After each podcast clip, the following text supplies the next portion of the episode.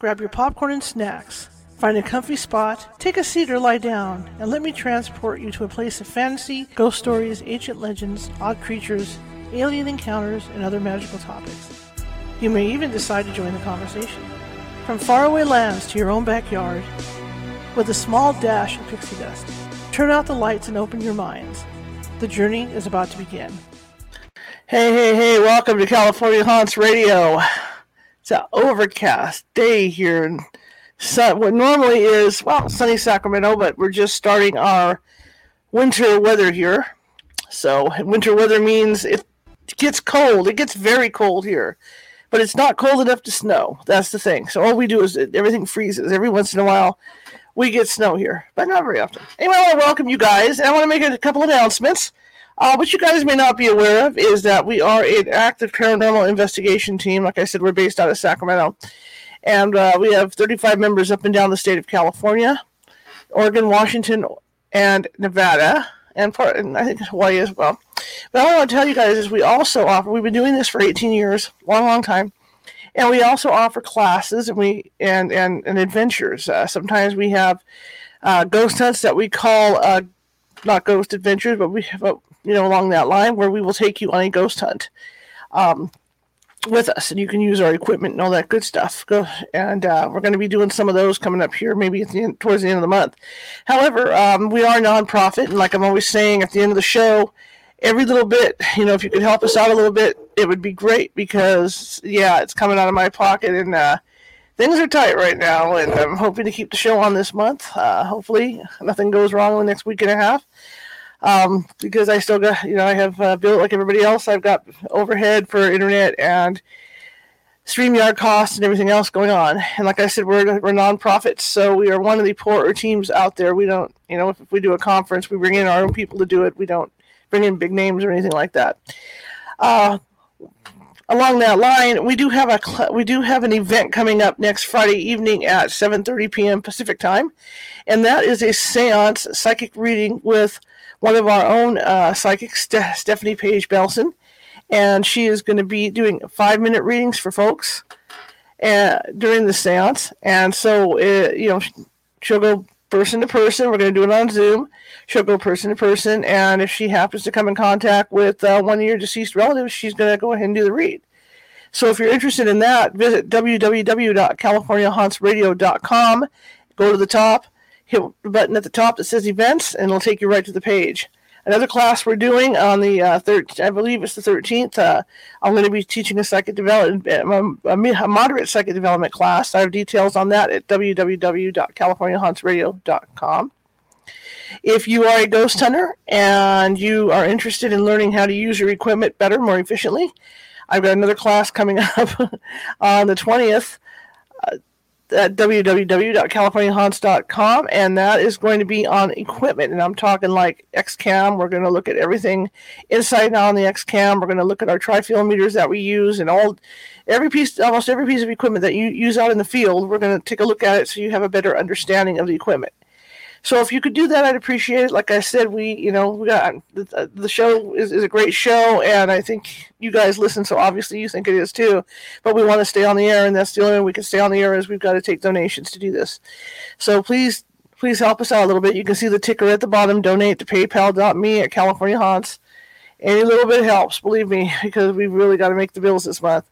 I sound like KVIE, I know, but uh, that's just the way it is economics. Anyway, we got a great now on a happier note. We've got a great show for you tonight. We have an old friend of ours is on, Sandra Coos.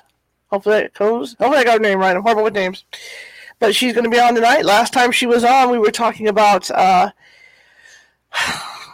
oh my gosh, we were talking about abuse, ch- child abuse, and adult abuse, and things like that. But she also has other talents that she wants to share with us. So she's coming back on to back on tonight to tell us about her other talents. So without further ado, let me bring her up. Hello. Hi. How are you tonight? I'm doing good. How are you? I'm good. I'm good. Cold but good. Cold. Come to Canada oh yeah, cold eels. You know what I want is you know they don't have them here. I'm dying to like get maple syrup and freeze it. and make those pop things that you have in Canada. That would be so cool. My teeth would fall out, but that would be cool.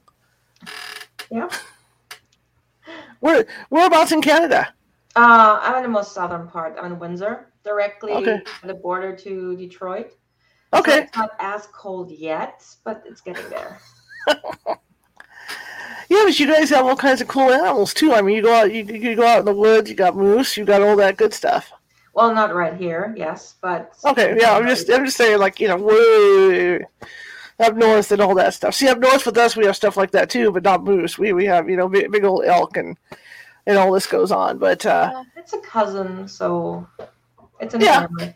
that's it. That's it. All right. Well, tell us for the people that didn't see you the last time. Tell us about you. Okay. Well, my name is Sandra Coos. I'm an intuitive trauma release and life transformation coach. I'm a published author, and I've been helping awakened souls um, navigate life since 2013. Okay. Okay. And you're a Reiki master, correct? Yes, I'm a Reiki master and teacher. I'm an Akashic record healer. Okay. I'm tarot reader. Yes, that too. Oh, let's hear More some as of a this. hobby, not so much more as a business, but as a hobby. Right. And I guess just simply an intuitive. Okay. Okay. So, as a Reiki healer, what, what does it take to become a, Re- a Reiki master? Well, it depends. First, it depends on which modality you choose from Reiki. There's so Mhm. many different ones. Um, the one I chose, the classic one, the Usui Reiki, is three levels. It's hmm the level one, level two, and master teacher. Okay. and I studied all three in 2010. And I love it. How does Reiki work? Well, how does Reiki work? um, well, that's an interesting question. I was never asked that question. How does it work? I lie awake trying to figure these things out to trip you up. No, go ahead. Well, in a nutshell, the Reiki practitioner bundles the energy around us and guides it into the body of the client. hmm and the energy is basically going everywhere in the body so physical mental spiritual and emotional level and it rebalances the energy clears out what needs to be cleared out guides energy where energy is needed and by doing that it helps for example with stress anxiety depression but also with physical pain with um ailments. You can heal cancer with Reiki. Wow. I have a client who healed her ovarian cancer with it. It's very impressive. But yeah, Reiki is really just energy, and everything around us is energy. We are energy. And whenever there's something wrong within our body, if it's headaches, for example, and you have too much energy in your head, for the most part, so you just gotta guide it out and the headache will ease. Or you have pain. Let's say, for example, you have sciatica. When you have Okay. sciatica, the energy has been stuck there for very long. It's stagnant. So when I pull it out, it feels like sticky tar almost. Like really, it pulls like gum. And this is sciatica. And when you pull it out, the pain is just gone. You know, it's truly amazing. What's amazing is you read me without me even opening up, which is fascinating because I because I have um, spinal stenosis, which gives me sciatica. Well, interesting. How did I know that? See, that's what I mean. Whoa, it's already happening, guys. Unintentional. yes, but Reiki We have karma. really. I love it. It's really, it's truly amazing. It can help you in so many different ways. hmm To give you an example, Sure. Um, a few years ago, I was giving free Reiki classes during an event at a gym, and I had people lining up all night to get like quick five to ten minutes Reiki treatments. hmm And at the end of the day, there was a woman. She came by with her friends, And one of her friends said, Well, why don't you try that? And that woman that came, she had no idea what Reiki was, but she was in so much pain.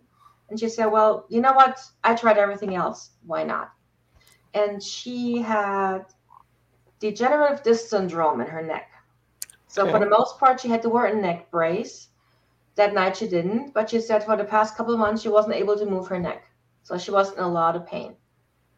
So, I asked her to lay down on a table and started working right on her neck. So basically, what I do is I hover my hand over the part and I feel where there's heat or mm-hmm. there's coolness. So, and if it's too cold or too hot, that's how I know that energy is stuck there.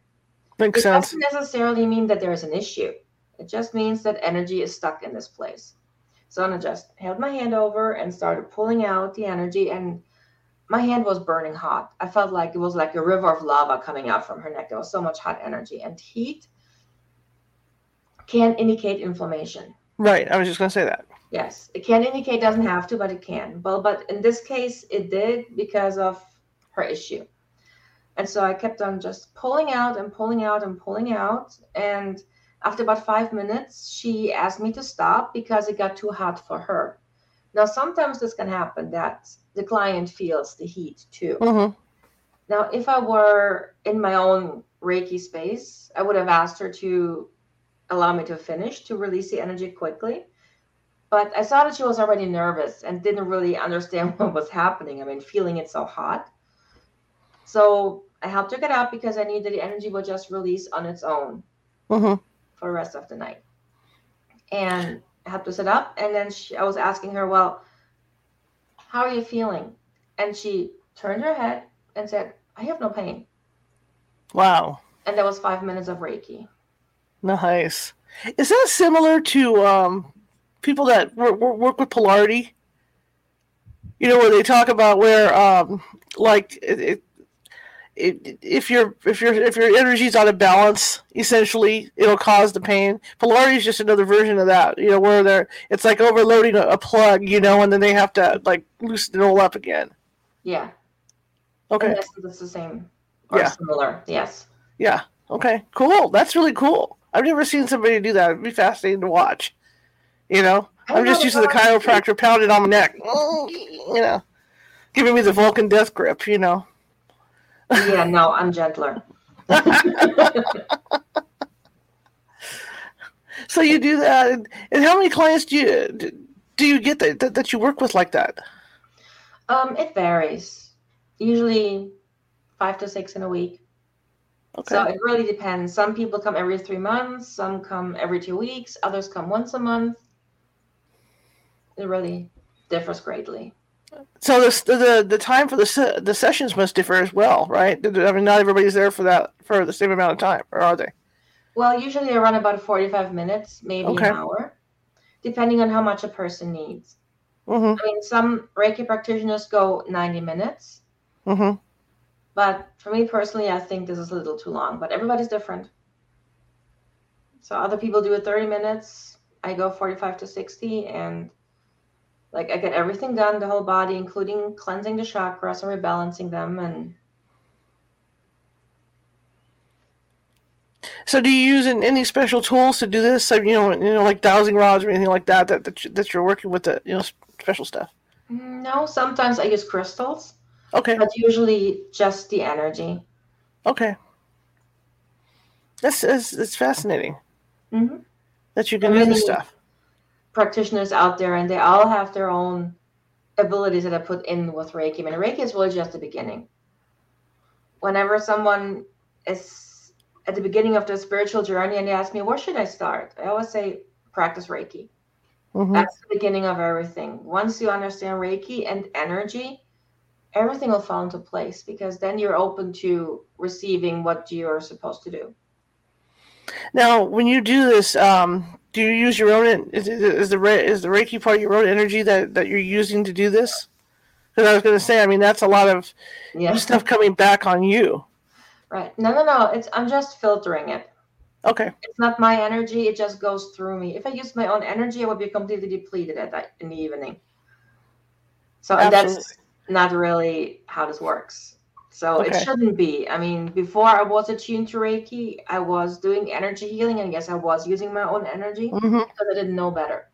But once I was attuned to it, there was a difference like night and day. I was like, wow, I'm not tired.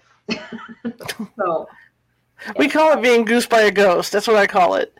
Like when I'm on, a, you know, when you're out ghost hunting and um, something runs through you and you don't realize they did it, and then the next day you're you're down for like two days mhm, afterwards because you're because you're you know you're not protected at all right. dealing with it. So, um, like you say, you, you do that many healings uh, like a week. Do you um, how do you do you advertise for it? Do people do people know by word of mouth that that, that you do this? It's mostly word of mouth, yeah. Okay. Okay, cool. And how long does it take someone to become a Reiki healer? Reiki healer. Well, you can start helping people with level one. You don't have to be a master. It was just on my journey after I had my second attunement, I just felt that I wasn't finished. Mm-hmm. I had this, I don't know, it was such a strong pull. Like, even if I had said, no, I don't want to be a master, I couldn't have stopped it because the pull from the pit of my stomach was too strong. So I was definitely like, my guides were like pushing me, you do this now. so That's really I had no choice in the matter. And how long did it take you? Well, uh, for me, it was pretty quick. It took about three months, which Oh, that's I cool. would not suggest because there's like a re- there's a specific reason why we have the three levels. So just imagine the wa- a walnut shell, and the Mhm. walnut shell is your life.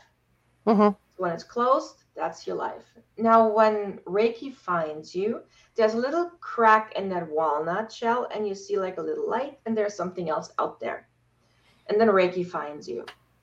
Yes, Reiki finds you. Literally comes into your life when you're ready.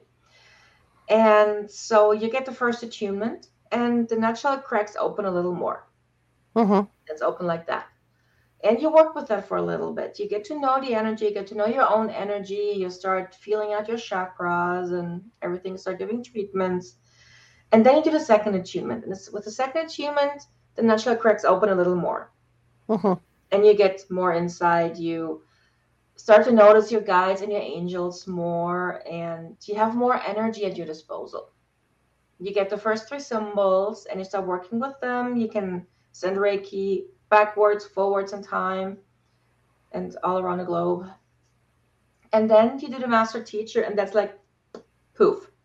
There is no nutshell anymore. That's a huge amount of energy that you suddenly have at your disposal. If you're not ready for this, like I wasn't ready for this, honest. It's a rough ride because there's so much coming down on you, and Right. your gifts, your natural gifts, are manifest so quickly because you have all this energy and working with all that, finding your balance in it when you're not ready, it can be very difficult. I can imagine. I mean, we've had psychics, our new, you know, new psychics come in on the on my team, and I've seen this happen with Mhm. people. You know, it's like like when I teach psychic development, it's very meticulous because I'm trying to teach people how to open and close the door properly. Because if you don't, not everything nice is going to come flying through there. You know, and, I, I've seen it in a, in a lot of people that have passed my way in the last 18 years doing this. You know, where they get overwhelmed or something negative comes in, they don't know how to handle it or whatever. So I Mhm. understand what you know where you're coming from with with, with taking the fast track to through your training. I understand completely. This is this is really um, interesting to me in that you know people can actually heal this way. You know, heal via chakras, and energy, and all and all that. I haven't got to that point yet with my with what I do. You know, I just teach the psychic development classes, and I see things and I hear dead people. But you know, um, I can feel them. I, I can tell if it's a male or female in the room with me Mhm. just by the energy. But that's as far as far as I go with it. I've never, I haven't considered taking the next steps into, into like you did, like like, like like with Reiki or anything like that. Right. And then you started to read tarot, or was that before? Well, I have been reading tarot since I was 14, Okay. but I didn't take an actual class until right after my Reiki master, actually. And before that, I always used the book you know, I laid the cards and I used the guidebook and I was reading. But in that class, I actually learned how to use my intuition. Hmm. And so that was really cool. So now I need a book. I have the one deck of cards that I really resonate with that I saw and can read without a problem. Mm-hmm. We all have that one deck, and sure. it's a lot of fun. I really, I've never gotten into that either. I have a question in the chat room. Um, can you use Reiki on yourself once you've learned it? Yeah, of course. You actually have with every Reiki class, you have like 21 days self Reiki practice so that you learn it for yourself. And believe me, I didn't do it and I wish I did. So mm-hmm. please listen to me when I tell you it will help you because you will learn how to feel the energy. In the beginning, it's difficult, especially with the first attunement. It's uh, it is so amazing. It feels so great. You're in a group with people who love it, and you feel the energy, and it's so exciting. And then you come home, and you have your partner, and you say, "Come on, I want to practice Reiki," and he or she lays down on a table, and you start, and nothing happens. Right. so, which means that most people give up after the first attunement because they say, well, it doesn't work for me. Right. Not true. You just let the ego get in the way. Basically, ego and Reiki do not mix. Because when you want to give Reiki to your family member, you want to prove to them that it works. And once you start right. proving something, it doesn't work. Right. Plus, doesn't the person have to be, you know, like, like anything else, they have to be in the right frame of mind too. I mean, if they're going to come in and say, "Oh no, it's not going to work for me," and you're, you know, you're going to sit there and bust your butt doing it. Well, all they really need is give it the benefit of the doubt. There you go. They don't have to believe in it. My goodness, I have enough people who didn't believe in it and left and came back the next month.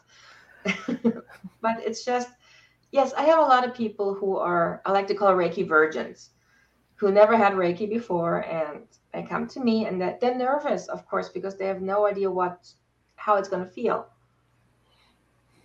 Mm-hmm. But there's little tricks that you can do as a Reiki practitioner to really help them open up. And knowing how Reiki feels on yourself is very important. That's why the self healing time is important. So you okay. feel the energy and know what it feels like. Now, is there, um, like you said, the, the one lady felt like instant credit, you know, instantly better. Are there times when you've worked on somebody and and, and it's taken a day or two afterwards for yeah. it to really take effect? Everybody's different.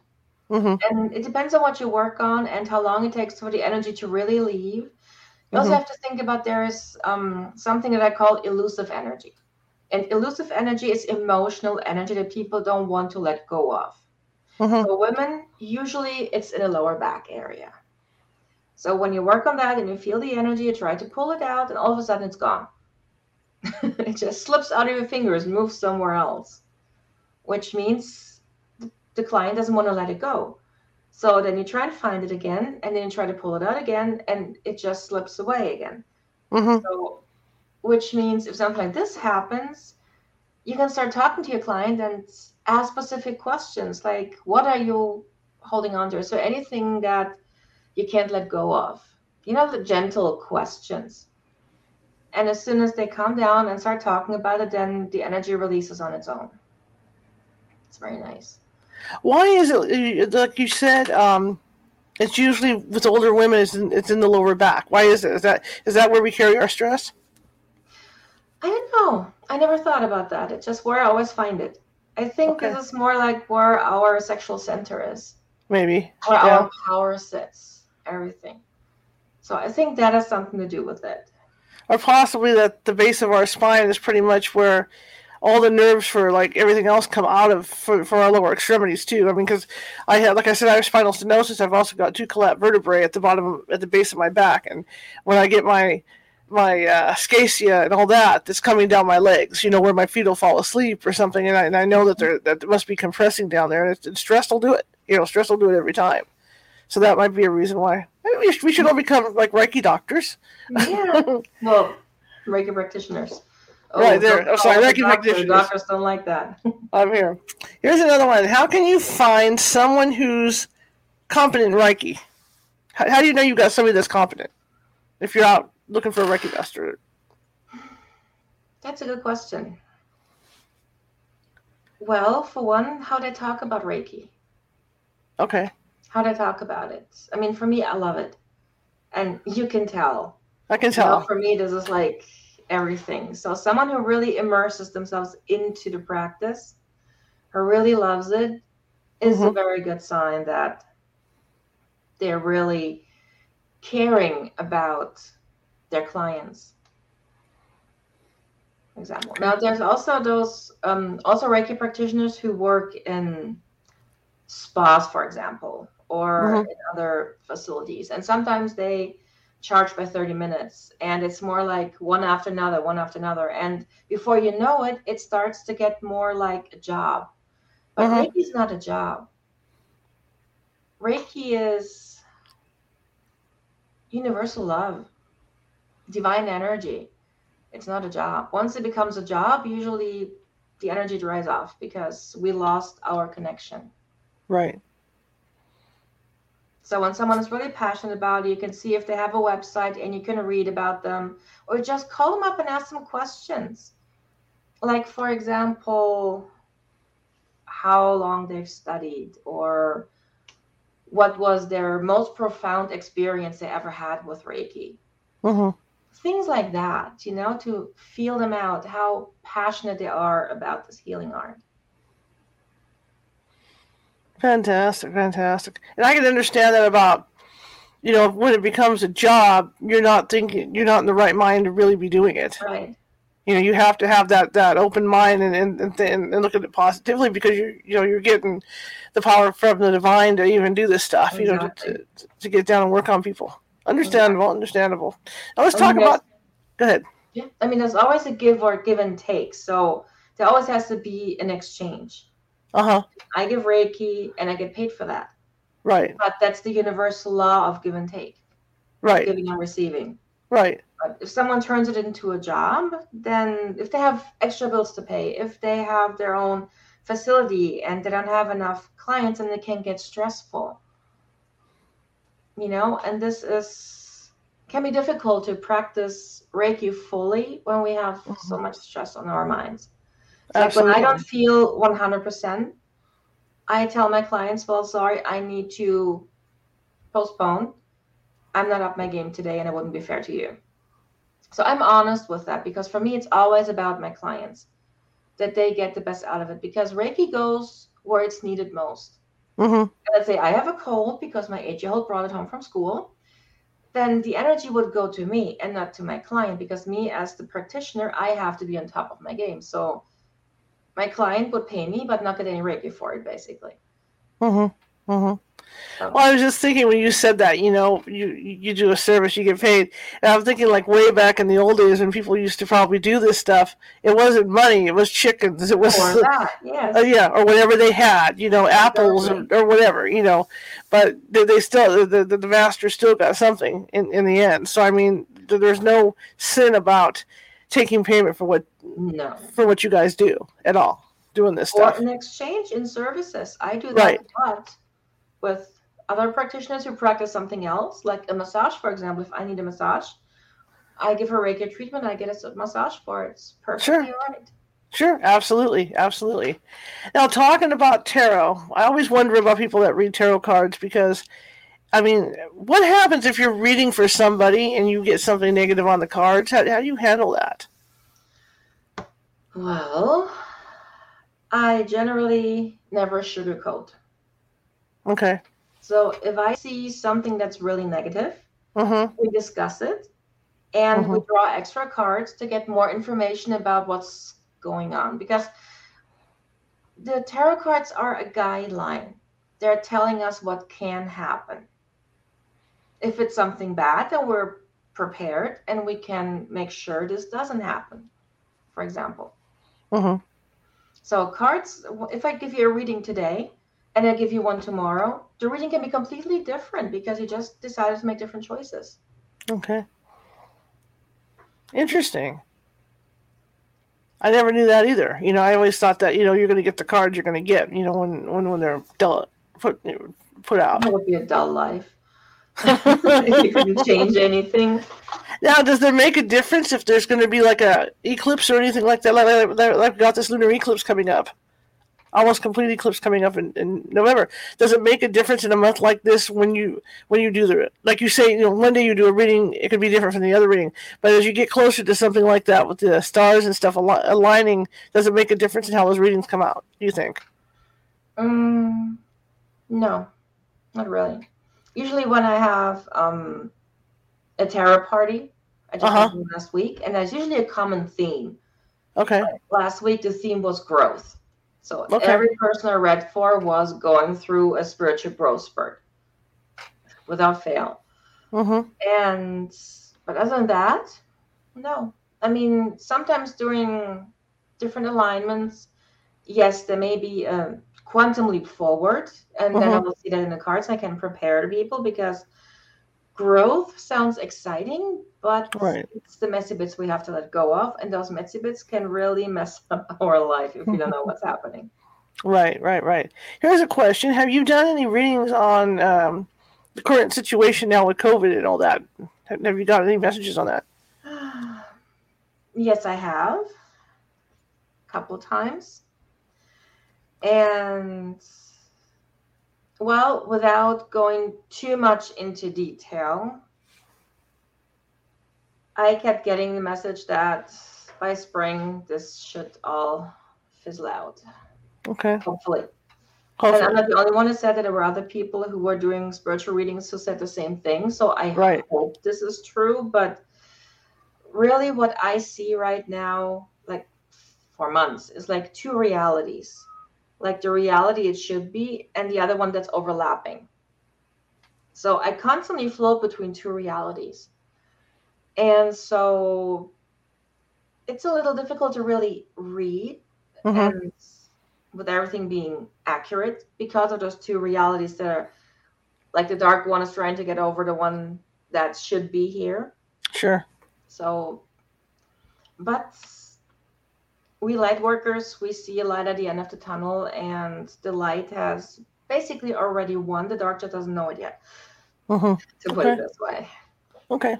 Now, as a um, as a sensitive, are, are, are, what what what gifts do you have? Or do, do you have clairaudience, clairsentience, or or, or, or which ones do you have? well i have god i don't know all the clairs i clairvoyance, clairaudience, clairsentience, and I yeah. forget what the hell the other one is. But well, yeah. I sometimes get smells okay. that i don't know where they're coming from Okay. i'm a medium in training i guess Okay. I have the gift, but I haven't really embraced it Okay. until I had a poltergeist in my house. Fun times. Well, that that would do it. Yes, that would do. um, I'm definitely clairsentient, clairaudient. I'm a little bit of everything, really. It just keeps on coming in and more and more. Very intuitive. I'm an empath. I'm a telepath. hmm So it's kind of fun when you play charade and you hear what is what is on the card, what they're trying to do. So that's kind of fun.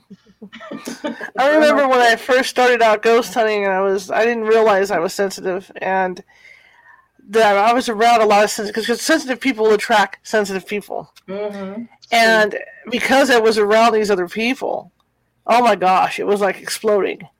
And I remember I'd go to work, and I I knew what they were going to tell me before they told me, and I would sit there and just nod my head, and they'd be like, "Well, why are you nodding your head already? I haven't said anything." You know, I had stuff like that going on, or or flashlights would like come on in my car when I was driving after I had was at meetings. It was Mhm. weird stuff like that was happening, or before ghost hunts, I, I would see the particular ghost that we were investigating would show up at my job. You know, so I had that kind of thing going on. That's pretty cool. What started with what, what- what got you thinking? I mean, like you, you you said the poltergeist. Tell me about the poltergeist. Oh, oh God. It was last year. And I had just um up leveled spiritually, like a really quantum leap forward. So my energy just exploded. Mm-hmm. And Well, it turns out he was attracted to this energy because he needed help. Mm-hmm. And then for a week, my son was saying, Well, every time I go into the basement, I hear knocking. And I was like, Oh my God, please no. I mean, I had helped spirits cross over before, so that was nothing new to me. But in my house, Right. was a little too close to home. So, well, one night when I was alone, I called him up and asked him what I needed help with. So for me, I see spirits in my mind. So I actually Okay. don't see them in front of me. Luckily, I'm not ready for that, but I see them in my mind.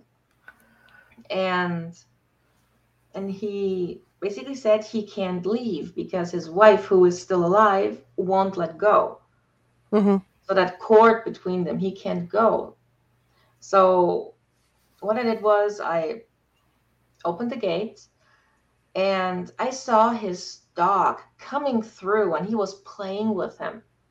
But he couldn't move through because he was stuck Right. because his wife was holding on to him. So what I did was, I guess instinctively, I just sent her Reiki,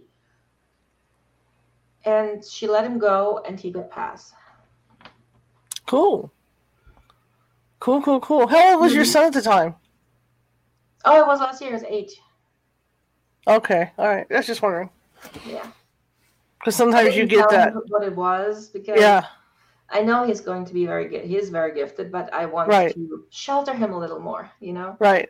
Because when they go through puberty, sometimes you get that too. You know, where there's a lot of activity going on, going on around the kids. Whether they end up practicing being sensitive later on, but you get a lot of activity. Well, you already know that, but you know, you get a lot of activity with them and stuff. What do you like best about being a Reiki healer, Reiki master? What I like most about it, being able to help people. For me, everything I do is about helping people. Mm-hmm. And reiki is when i started reiki um it was for me it was a feeling as i've come home after a long journey. It was like this is it. This is what i'm supposed to do. And it just feels comfortable. It's a part of me. It's a part of everybody. With the reiki we all have we all do reiki every day. We just don't know it. Okay. and with the reiki training we just relearn everything we used to know. That's cool. So when somebody comes to you, what process, or how, or how is the process to get treated?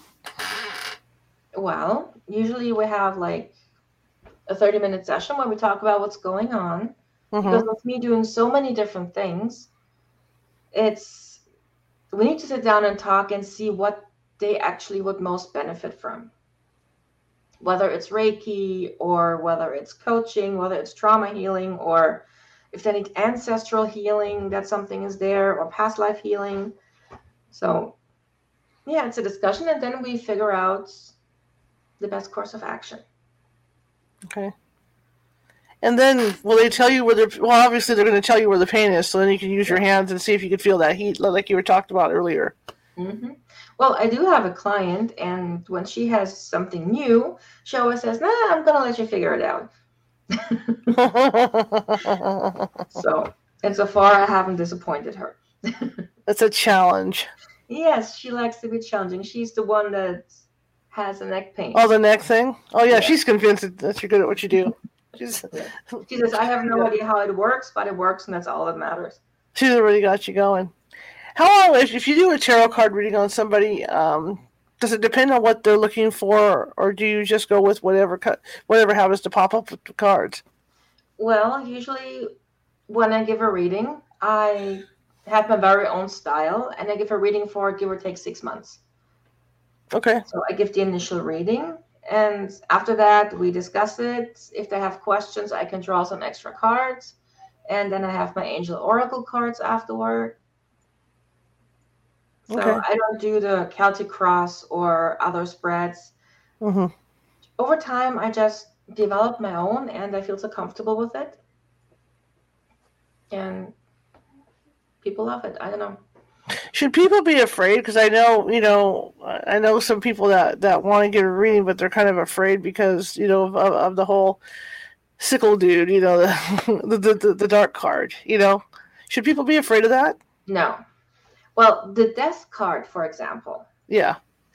Let me see if I can find it in my deck. Let me see. Maybe I'm lucky and it's right up here. Maybe maybe it's my reading. It's scary. I don't want to go there. No. the death card is actually not a bad card. It just I have to oil my chair. Sorry. Okay. okay. I bet it's the last one in the deck.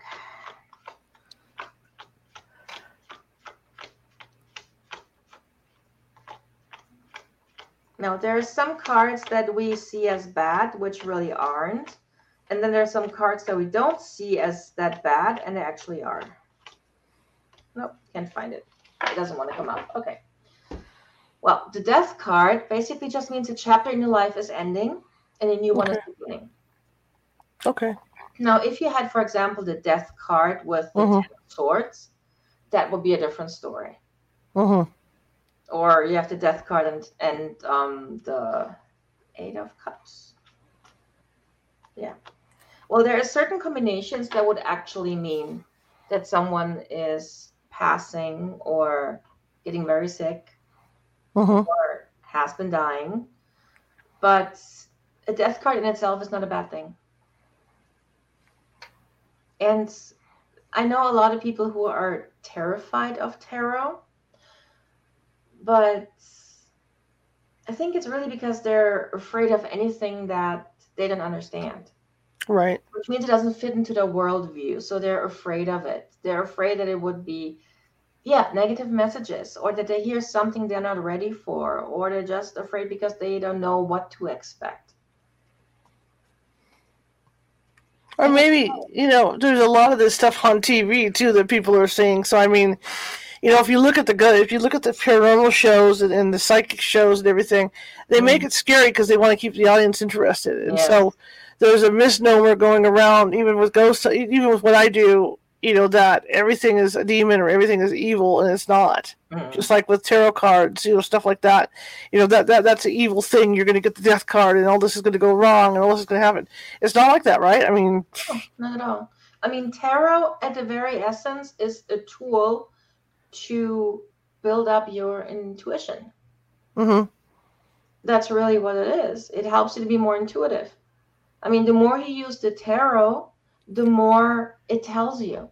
At the beginning, mm-hmm. when you start out, you don't, you just get very basic information.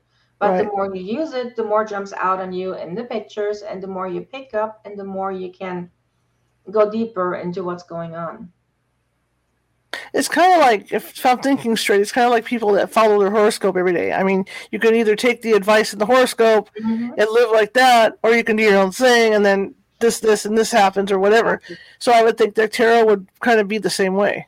Yeah, exactly, and it's really just a guideline. So you, if there's something bad coming, then you can look at more cards and see, okay, how can you get around this? Okay.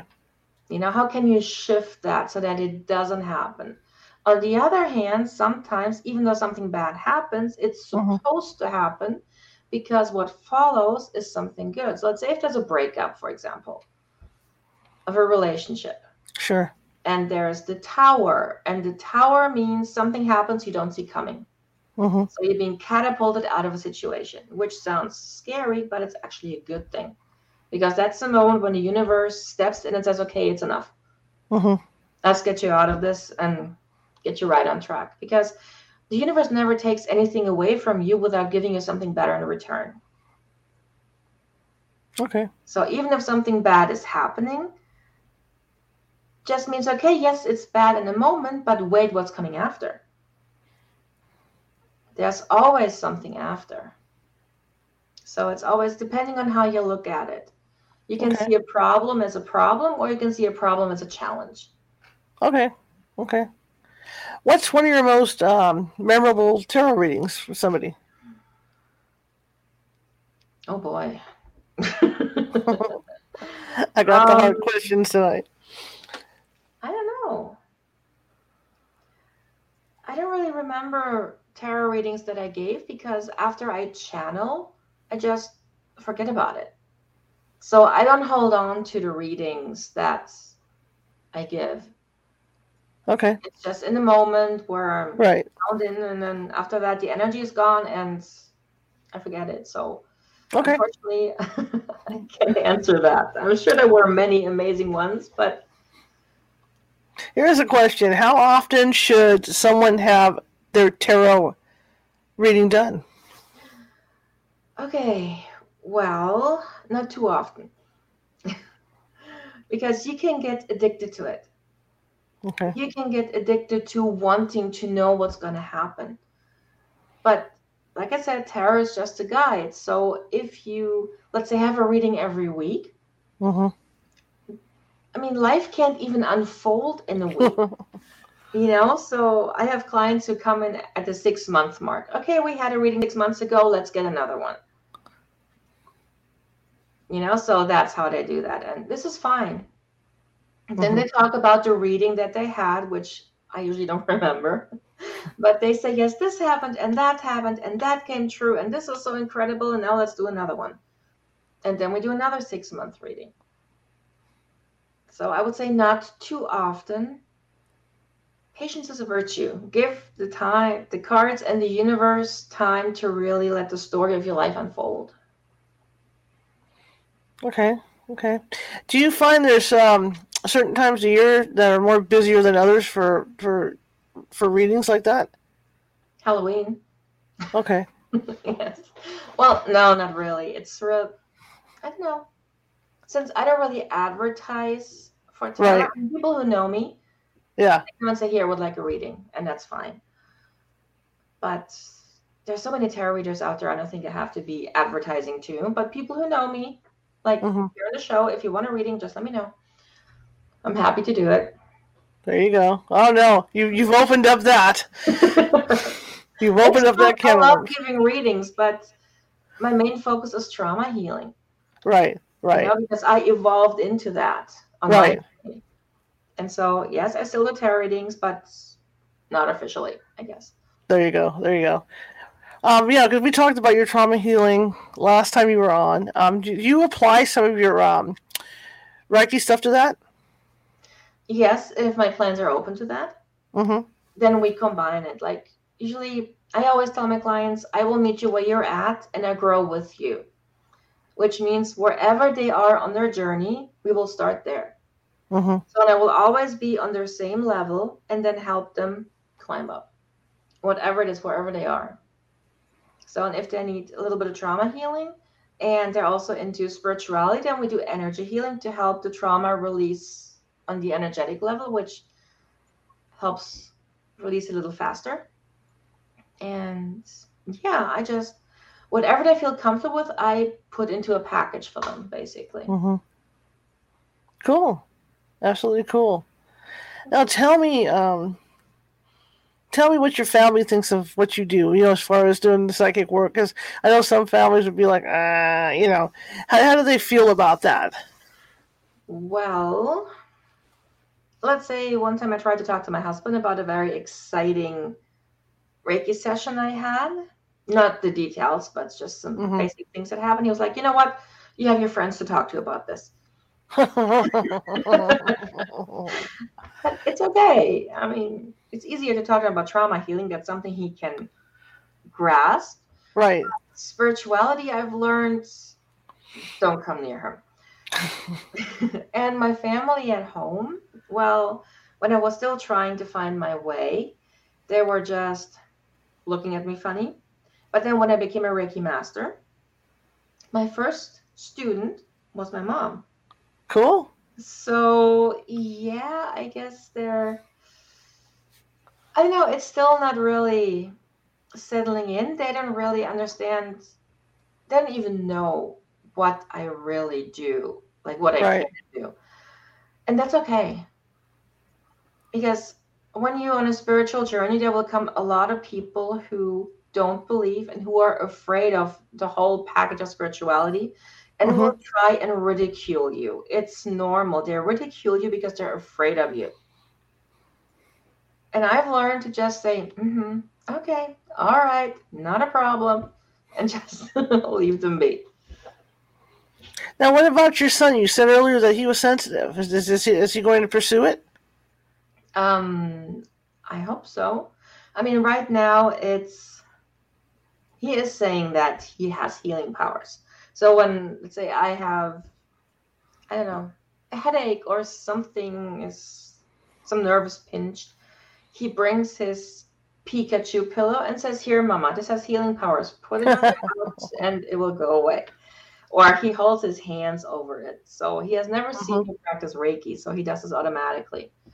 So I would say, yeah, he is. It does run in families, though. That's probably why your mother got on board too. You know, Maybe. and it's supposed to be stronger in the first son. You know, so And he is the first in a long line of, of children. yeah, there you go. You may have a real strong one there. Um, what do you have to say to what do you have to say to people that are kind of apprehensive about coming in for a healing like that? Well, it depends. If they are sent by friends to go and they're like, well, I was told I should come here, then you can be sure that they are pretty much closed off. It's like, Mhm. yeah, I don't believe in it, but so first of all, don't judge them because they're there. They came, so there is at least some curiosity. So usually I just sit down with them and tell them what they can expect. So Sure. Usual routine, like you may feel heat or coldness, a little tingling. If anything is too intense, just let me know. And then usually it takes about two, three minutes until they're relaxed. When they're like really tense, they Mhm. don't let energy in and I don't feel any energy flow. Now, what we can do in this instance is first of all, don't think it's us. It's never the practitioner. When the energy doesn't flow, it's because the client doesn't allow it, Mhm. is tensed up. Mhm. Usually, what I do, I start here with the jaw. Like I hold my hands here, and when they're clenching their teeth, the jaw is hot, Mhm. which means then I ask them if they clench their teeth. Okay. And if they say yes, I can tell them, well, I know. and that's usually the part where they start to ease up. But I say, wow, okay. Think little thing, little tricks like that. Not tricks, but a little way to help them relax, or just tell them just relax, take a deep breath, and just close your eyes and listen to the music. And then after a couple of minutes, they start to allow the energy in. Okay. Do you get a lot of chronic pain patients? I mean, you know, Some. chronic pain people, yeah, not patients, but Some. People. And the thing with chronic pain is that after a few Reiki sessions, even the chronic pain becomes less chronic. Like the degenerative disc syndrome for my client, she hasn't had pain in over a year. Just Reiki every three months. That's incredible. hmm People should look more into that, especially with the way they're cutting back on pain bills on people and stuff. You know, people need to look more into this stuff. Yeah. Reiki is amazing because really, even pain is just energy. And if you release that energy, you release the pain. Mm-hmm. But of course, sometimes one session is enough, and sometimes, of course, you should do it like once every month, for example. I wouldn't say Mhm. weekly, that's too much Right. because it takes the Reiki energy about a week to go through all levels of the body. And then you should give the body another week so it can adjust to the changes. Because if you just do Reiki every week, then you just add more energy and more energy, and then you have an energy overload, which is also not helpful. So you have to give your body time to work with the energy. So Okay. at the very least, have two weeks in between. I suggest a month, Mm-hmm. but everybody's different. If some people feel more drawn to having it every two weeks, and that's fine if they feel for them that's the right thing to do. Okay. Okay. This has just been really fascinating to talk about this stuff because I never really sat down and talked one on one with anybody that did Reiki. I know people that practice it, but I've never really gotten down the nuts and bolts of it all. I'm glad. Now, when you're learning it, what are the courses like that you go through? Well, I did uh, my Reiki courses twice. I did it once in a metaphysical store. Mm-hmm. First time, and I learned it from simply the energetic perspective. All about energy, the chakras, and the spirit guides. That's where I met my spirit guides for the first time. And the second time, I did it in the hospital because I wanted to learn it from the medical point of view, which was really interesting. Of course, there you didn't really learn anything about the spiritual aspect of it, just the main medical. So, which was really sad because one of my students, when she had the master's in human, she actually saw her spirit guide and she didn't know what to do with that. And she asked our teacher, and the teacher said, Well, just ignore it. It's fine. And later I explained to her what it actually was that she saw because our teacher wasn't allowed to. Mm-hmm. She had to stay within the parameters of the hospital and wasn't allowed to do spiritual work. But it's if you really want to go into Reiki and practice it, I highly suggest learning it from both perspectives the hospital, Mhm. the medical, and the spiritual. So you have both. Okay.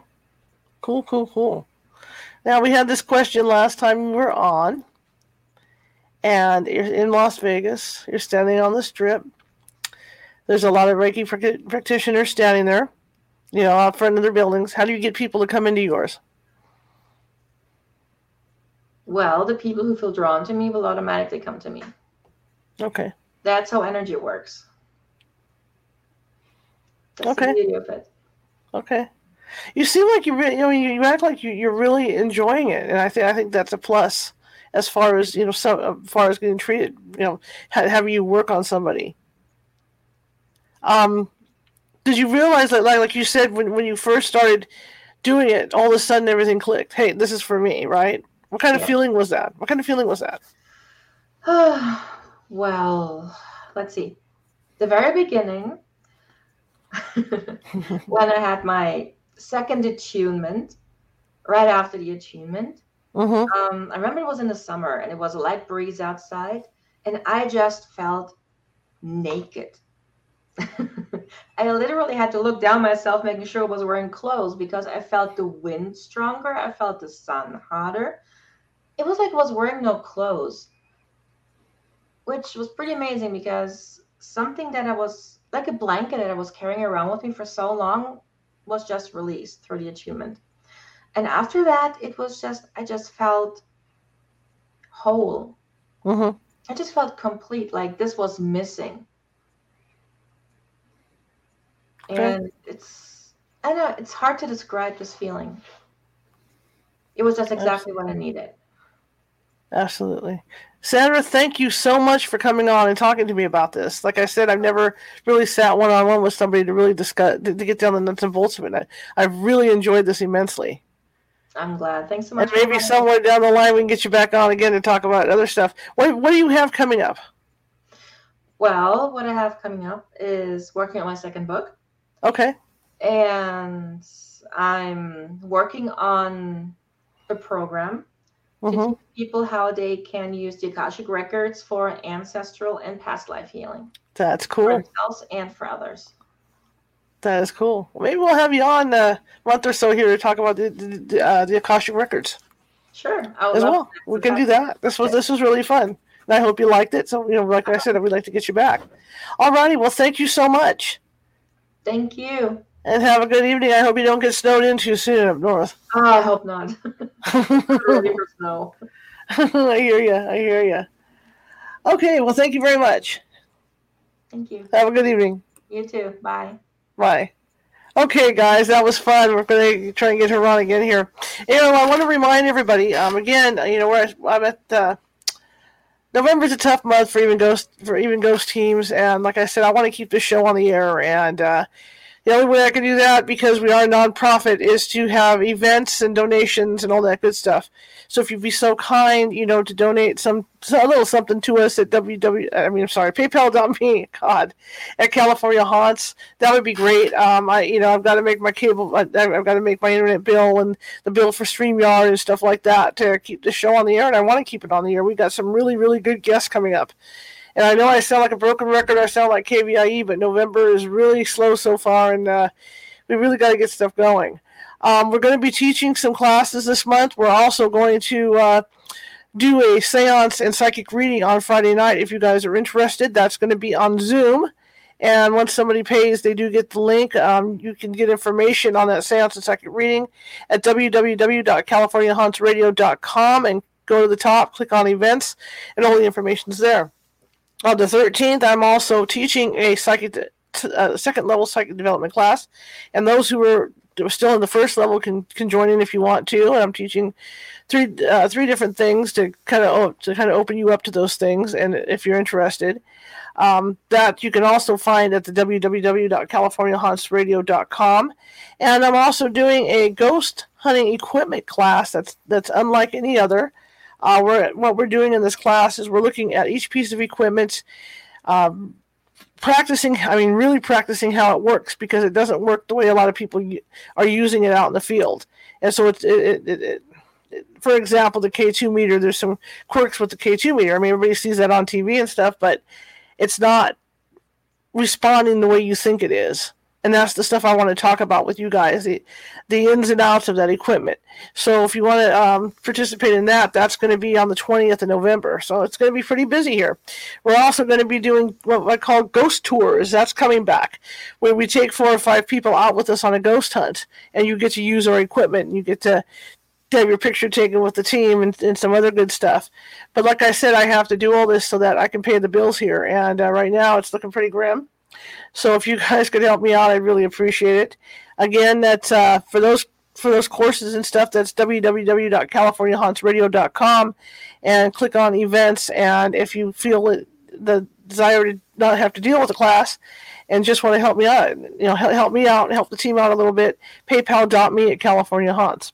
If you like the show, share it with five people. If you hated the show, share it with five of your enemies. We're all equal opportunity here. Also, we've got 96 subscribers at YouTube now, so we're getting closer to that goal to get over 100 so that we can get our dedicated URL. Um, you can search for us, you can you can hunt for us. You're not going to find us because YouTube does not have a dedicated URL to us, so you the only way to find us is you have to go to the website at www.californiahaunts.radio.com. Click on the video there; that'll take you to YouTube, and you can subscribe from there. Uh, the more subscribers we get, the better chance we have of getting that URL. We have to have 100 or more, and it has to stay consistent for a couple weeks before they will allow me to put a dedicated URL there. So, in the meantime, if you go to the website, you can access all of our archives and all that good stuff. And um, please do that. And tomorrow is going to be a very interesting guest. I never in my wildest dreams thought I would be talking about this. Dale Clark, who is the director of tours at the Waverly Hills Sanitarium, will be on tomorrow at 6:30 p.m. Pacific, and we're going to be talking about Waver- the, the ghosts at Waverly Hills. And for those that people that don't know what Waverly Hills is, that was a TB san- sanitarium that was built in the early 1900s, and uh, it ha- ended up housing up to 150 uh, patients before before it was closed, and then they turned around, did some refinishing on it, turned it into a turned it into a senior citizen home. So uh, Waverly Hills is very active. It finally closed in 1962, but uh, the foundation bought it, and uh, they do ghost tours in there and everything. And uh, there's been a lot of interesting sightings in there. In fact, team have been on TV a few times, so we're going to do that. I'm going to give you guys a heads up too. Thursday's show is going to be about the Phoenix Lights. Uh, Dr. Kata- Lynne Kitei is going to be on with us. Uh, that show is going to be at 7:30 p.m. instead of 6:30 because of her schedule. So just make note of that. We're going to be an hour later on Thursday. I want to thank you guys for coming tonight, and I really appreciate it. And like I said, if you could help me out a little bit to keep the show on the air this month, I'd appreciate it because we're getting down the wire here. Uh, PayPal.me at California Haunts or visit the events page at www www.californiahauntsradio.com and as soon as that goes through i will get you a link to join to to to join the seance or whichever you choose. But thank you again you guys and i appreciate you coming. And i'm not going to blow into this thing anymore because yeah i see what's happening. But again thank you and i will see you tomorrow at 6.30